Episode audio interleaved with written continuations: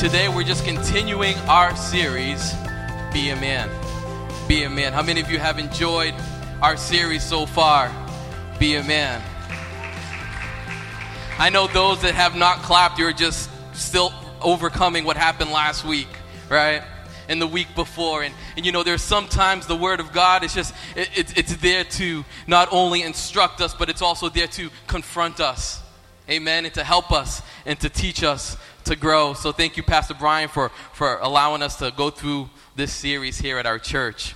But Pastor Brian, a few weeks ago, started this series, and today we're just continuing the series. In fact, if you have your Bible, go ahead and turn to Genesis chapter thirty-nine. Just go ahead, get ready at Genesis chapter thirty-nine, and we're going to go ahead and park there today. Um, if this is your first time with us, or maybe you've missed the last several weeks, I just want to give you a quick review of what we've been talking about and what we've been learning. The scripture for this entire series is found in First Corinthians chapter sixteen, and it says, "Be watchful, stand firm in faith, act like men. Be strong. Let all that you do be done in love." The first week is was be a man of humility. We were challenged to learn how to deal with the pride that's in our life and what it means to be a man of humility.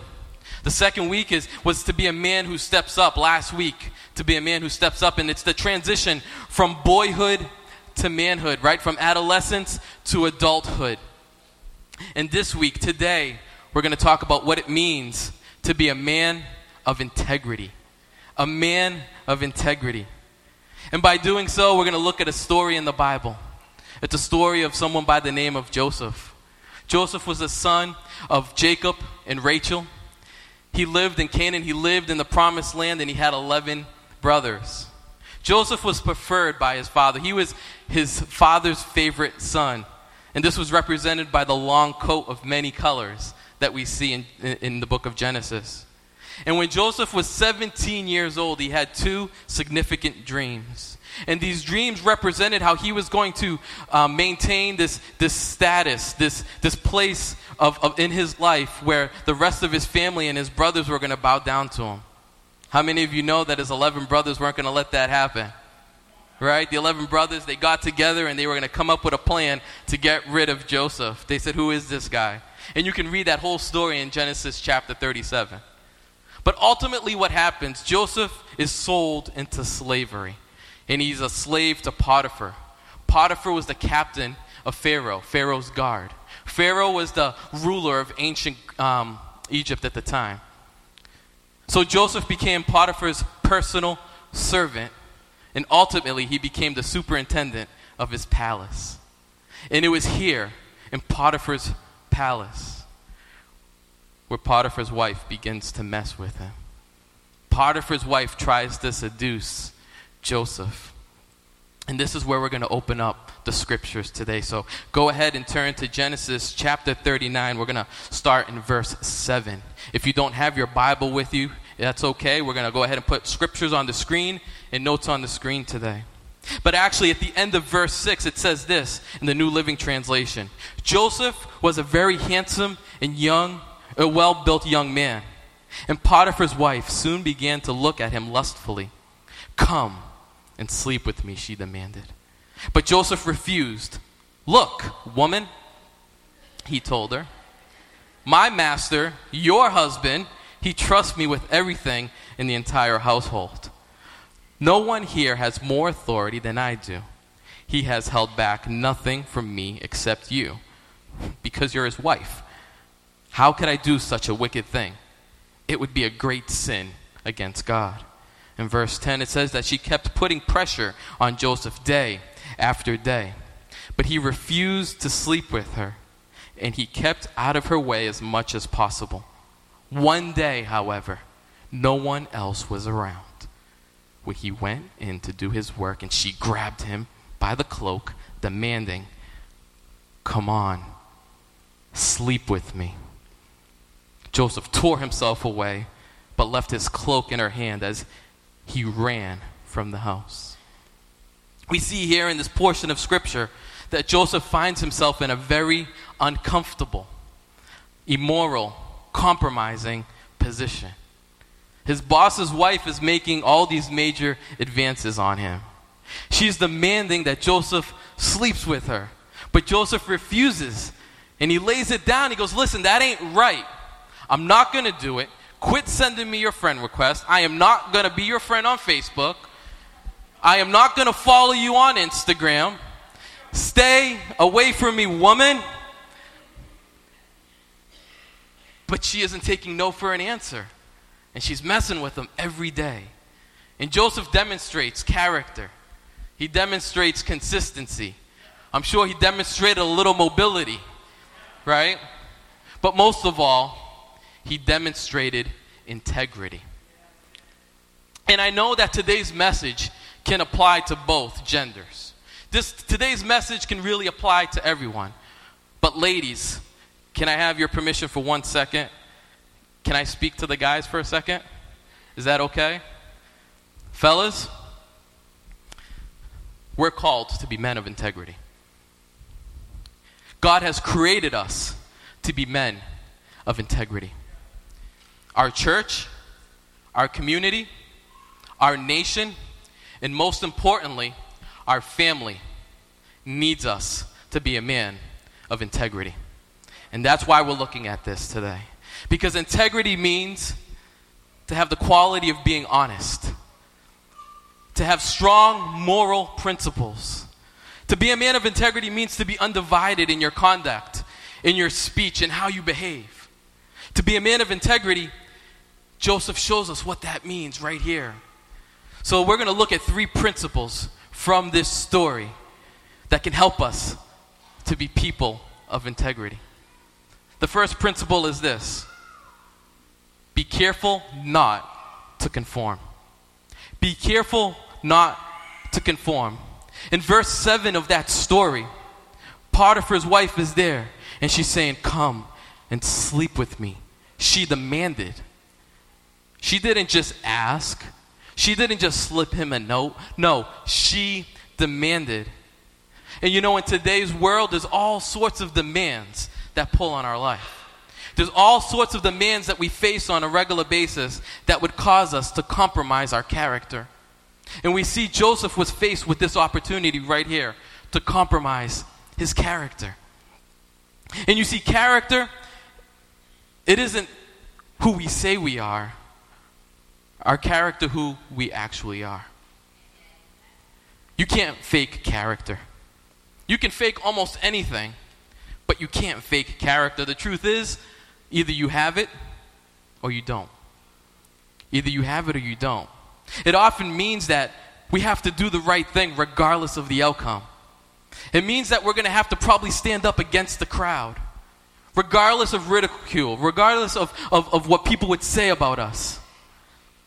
And culture is always like that, man. Culture is always, there's, there's always things going on in our culture that's demanding us to conform, right? There's fads, there's trends, there's there's what's popular, there's what's hot and what's not. The hairstyles, the shoes, the nails, right? There's all these different things, and there's like this pattern, this active pattern in our culture that's always demanding us to conform. And that's why the Bible says that in Romans chapter twelve, verse two, do not conform to the pattern of this world, but be transformed by the renewing of your mind. See, because sometimes it's a lot easier to conform. It's a lot easier to conform. Sometimes if, if, if the stakes aren't so high, if the outcome isn't that important, it's a lot easier just to sit back and kind of go with the flow of the crowd. Perhaps your friends are unfairly, they're just talking about someone and they're just gossiping about someone, and, and it's someone that you hardly know. You kind of know them, but you really don't know them. Well, since you really don't know them, you just kind of sit back and you just listen, and you kind of sometimes chuckle and you laugh, and it's a lot easier, right? It's a lot easier just to go with the flow instead of saying, you know what, that's not right. We, we shouldn't be talking about that person that way. Guys, inappropriate jokes. You know what I'm talking about? I don't have to paint pictures this morning. Inappropriate jokes. Sometimes we say those jokes. Sometimes we laugh at those jokes. Sometimes we add to those jokes. That's not integrity. That's just going with the flow of the crowd. And this is the thing, that no matter the smallness of the situation, conforming to those things, it's like a major blow to the maturity and strength of your character. Because when you fear, when your fear of conforming is greater than your fear of rejection, integrity will sustain your character.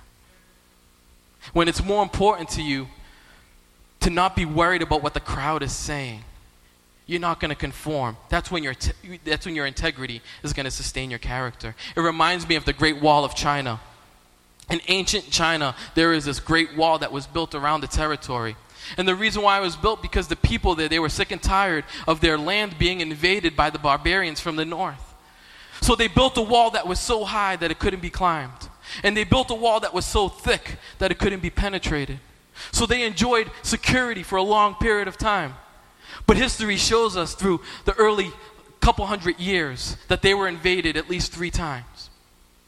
And it wasn't because MacGyver showed up on the screen and he finally figured out how to get over the top. It wasn't because they finally built a contraption and they can penetrate the wall. What happened was the gatekeepers in the doors, they were bribed. And it didn't matter how big and how strong the walls were. There was a compromising situation in these little small doors. And we think in our life, man, you know what? I go to church and, and I do the right things and, you know, most of my life is really good, but this little thing right here, it's not going to hurt nobody. This little thing that I, I can't stop watching, it, it's only going to really kind of hurt. It's not going to hurt nobody else. It's not going to affect my family. It's going to affect your family. It's going to affect your soul. And it creeps into your life, not through the big major walls that you've set up, but through these little entrances, the small daily choices that we are fooled. We are deceived to believe that it's just a small little choice. We can't conform, especially in the small choices. The second principle is this: we need to be consistent. We need to be consistent because Potiphar's wife kept putting pressure on him day after day. And she showed up one day when no one else was around, and she grabbed him. See, Joseph had already made up in his mind ahead of time he was going to do what was right no matter what. Whether everyone was around, whether he was by himself, he already decided, when this woman comes near me, even though I'm trying to stay away from her, she always seems to find a way to creep into my life. Especially when I'm least expecting it. He already decided. He drew the line in the sand and he said, this is not okay. He made up his mind ahead of time. And there needs to be this moment in your life where you're not different depending on where you're at. There can't be a difference from one situation to the next because the pressure does come. And when the pressure comes, we don't have that luxury. We don't have that luxury to, to kick in this sometimes facade that we put up. We put up this perception to people that this is who we are. This is what we believe in. This is how we act. And then over here, there's this little bit of compromise. Little bit of just conforming that no one knows about, but it's okay. Because sometimes we conform and sometimes we're not consistent and we feel bad in the moment. But then we go, we pray, we feel the presence of God, and we're like, everything's okay. We have to be consistent in the crowd and in our private life. Because persons of integrity, they don't maintain one set of values in public and another in private. People who have integrity are the same in every situation. Popularity isn't important to them. Credibility is important to them. In- integrity makes room for credibility. I think about the story of Reverend Billy Graham. He recently passed away. What a great man of God. What a great legacy that he left. So many lives that he touched. And they honored him in such a way that they brought his casket to the U S Capitol. That's not normally done for private citizens. It's normally done for presidents and congressmen, anyone that holds a political position. But they honored him in such a way because of who he was and his interactions and the influence that he had in our government.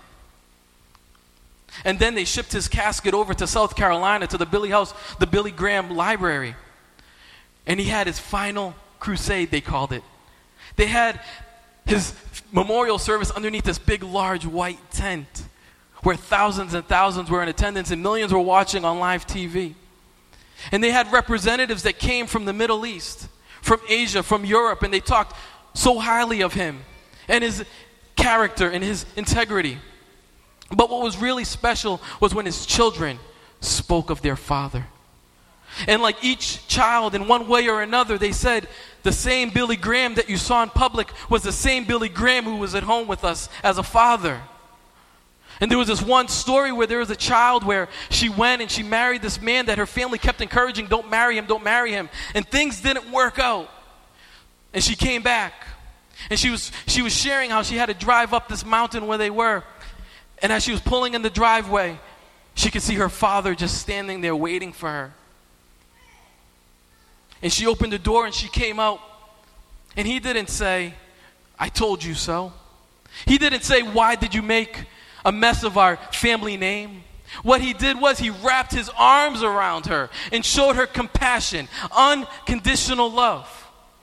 He was the same man behind here as he was at home. And I believe he was honored in such a way for two reasons. Because he preached the gospel of Jesus Christ every single time. He preached the message of salvation with a conviction in his heart. And he was a man of integrity. He didn't change the way he spoke when he was in the Oval Office. He didn't change the way he spoke when he was in the Middle East. He didn't change the way he spoke regardless of the denominations that he had relationships with. He was a man of integrity and he maintained consistency. And the final principle is this: to be faithful to God above all else. To be faithful to God above all else.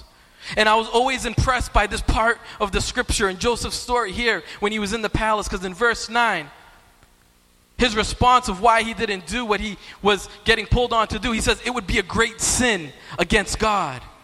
He didn't say that your husband will be mad at me. He didn't say that I'll end up in prison. No, his response, his motive, the reason why he didn't do what he didn't do is because he was faithful to God. And that's the difference between Christian character that we live today, is because we answer to God first and foremost. Is everybody okay? We're coming to a close, I promise. It's going to end okay. Proverbs nine ten says, the fear of the Lord is the beginning of wisdom. And that's what it is. The fear of God is the starting place. But what it boils down to is our willingness to die to our own agendas, our willingness to die to our own conveniences, our own preferences, the things that we want, the things, our needs, and our needs being met. You know, it's one thing to be faithful to your spouse in your marriage. It's another thing to be faithful to God in your marriage. Because there's going to be days where people in our lives are going to disappoint us. Because what, what do human beings do? They be human. Is that gra- grammatically correct? We just be human? Well, if human be human, then God be God, right? It's not in my notes, but I figured, like, let me slip it in there. But God is consistent. And when we choose to serve him first and foremost, he gives us the grace. He gives us the ability to stand and stand firm and make the right choices in our life to be people of integrity. I'm reminded of a story in this movie called Courageous. There's this man by the name of Javier Martinez. You might have seen the movie Courageous. It came out a few years ago, but if you didn't, we're going to show just a real short clip here. He had a hard time keeping a job. He was a God-honoring man. He was a faithful man. He was faithful to his family. And he finally finds a job that's providing for his needs and the needs of his family. He's there for a month, and the boss asks him to come in for an opportunity. So we're going to go ahead and dim the lights and, and, and just watch this, this clip here.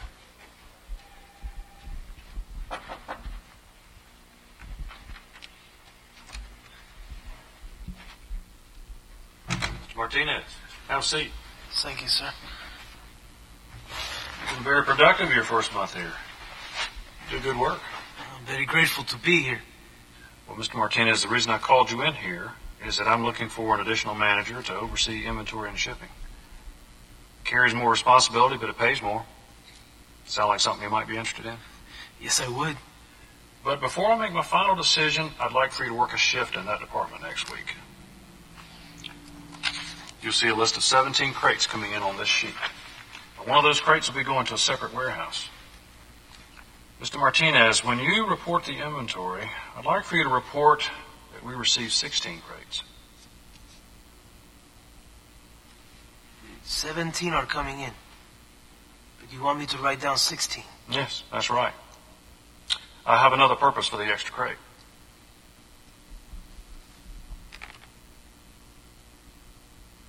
You are on my team, right? Because I really can't use people who aren't on my team. Tell you what. You think about it tonight and give me your answer in the morning. Make it ten o'clock. But I'll need to know if you really want this job. Good evening, sir.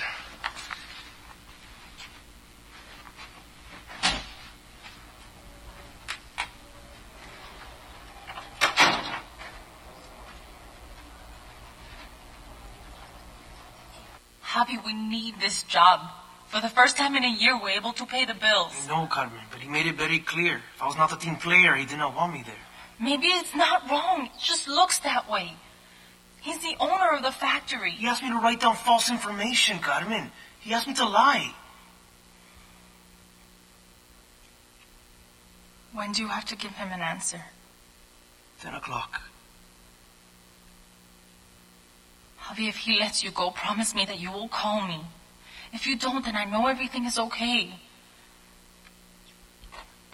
Javi, I don't want us to go back.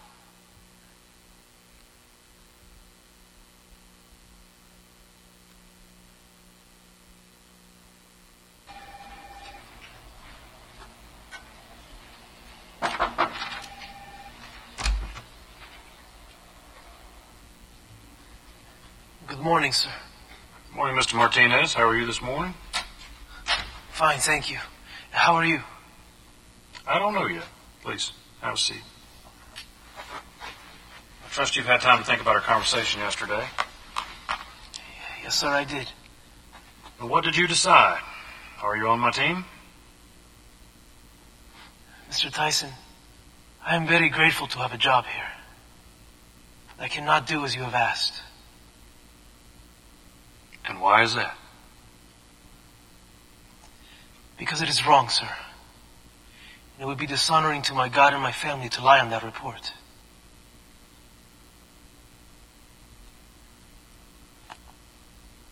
Do you understand what this may do to your job here? Yes, sir, I do.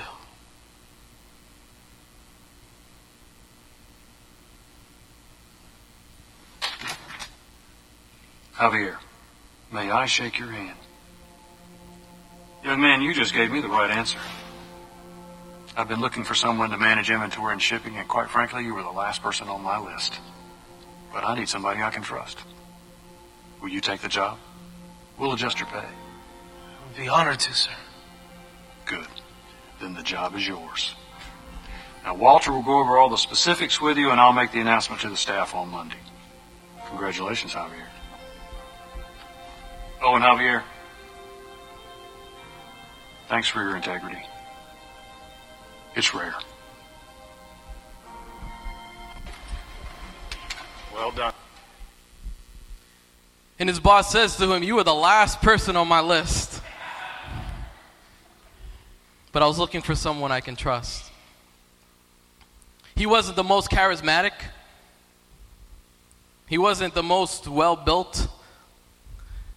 He wasn't the smartest. He would mess up. But his boss was looking for someone he can trust. I just feel like God's asking us that question today. You might not be the fastest in the room. You might not have the, the, the, the highest degree on your wall. But can I trust you? Can you be trusted? That's where promotion comes from. Promotion comes from character and integrity. God is looking to and fro.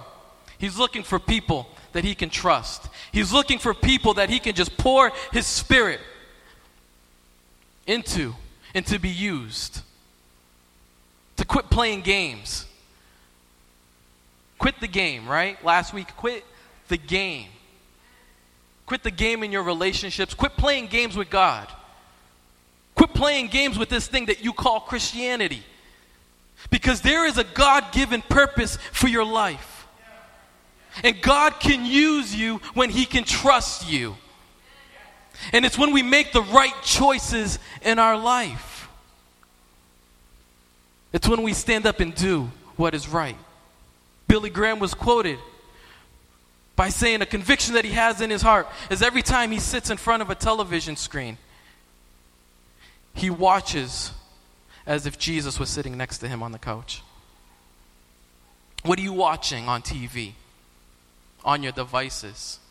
What's coming out of your mouth? And I'm saying this with love, and I'm saying this to myself. Because you've been born in history now. You have been born for two thousand eighteen. You have been born for a time as this. Can God trust you with who he has created you to be? And it's going to require you not to conform, to be consistent, and to fear him above all else.